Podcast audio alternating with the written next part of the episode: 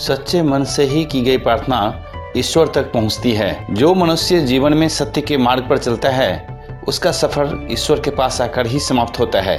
यदि आप मानते हैं कि आपके अंदर ईश्वर का अंश है तो आप किसी भी असंभव कार्य को कर सकते हैं। जब आप एकदम अकेला महसूस करते हैं, तब भी आपके साथ ईश्वर होते हैं। ईश्वर के अस्तित्व को मानने से आत्मबल मिलता है। मेरे और भगवान के बीच में बहुत ही खूबसूरत रिश्ता है। मैं ज़्यादा माँगता नहीं और वे कम देते नहीं। उस दिन हमारी सारी परेशानियाँ खत्म हो जाएगी, जिस दिन हमें यकीन हो जाएगा कि हमारा सारा काम ईश्वर की मर्ज़ी से होता है।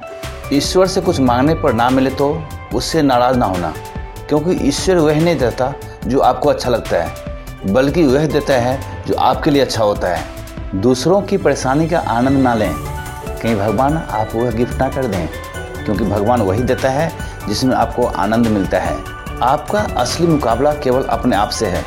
और अगर आप आज खुद को बीते कल से बेहतर पाते हैं तो यह आपकी बड़ी जीत है।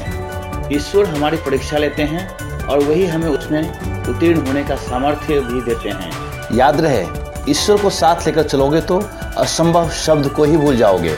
ईश्वर की कोई भौतिक परिभाषा नहीं दी जा सकती।